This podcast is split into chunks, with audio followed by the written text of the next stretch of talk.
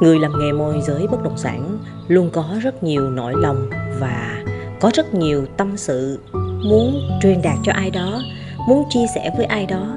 Nhưng chưa hẳn người ta có thể hiểu được tâm tư, nguyện vọng, nỗi lòng khát vọng của bạn. Vậy thì chúng ta làm gì để chúng ta có thể nói lên được những nỗi lòng của chúng ta đây?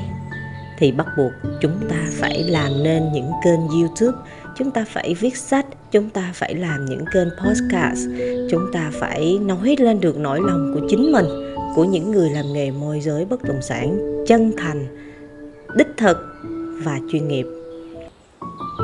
Theo như Linh Cô Na, trải qua 15 năm trong lĩnh vực môi giới bất động sản, trải qua nhiều thị trường khác nhau, trải qua nhiều phân khúc khác nhau và Linh Kuna nhận ra một điều rằng làm môi giới bất động sản làm ở khu vực nào hãy yêu khu vực đó.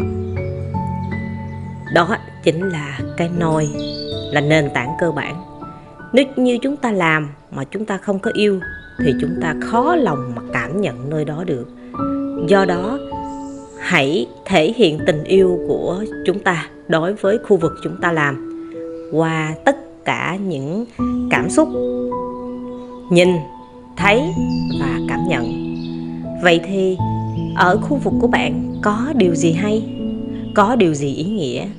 Ở khu vực của bạn có những gì mà bạn thấy rằng bạn cần phải chia sẻ ra thế giới bên ngoài để khách hàng, để những người bạn, để những người đồng nghiệp của các bạn biết ở khu vực đó có những điều đó và họ sẽ trải nghiệm?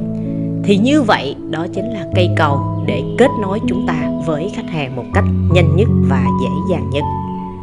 Cảm ơn các bạn đã lắng nghe và chúc các bạn luôn thật nhiều may mắn.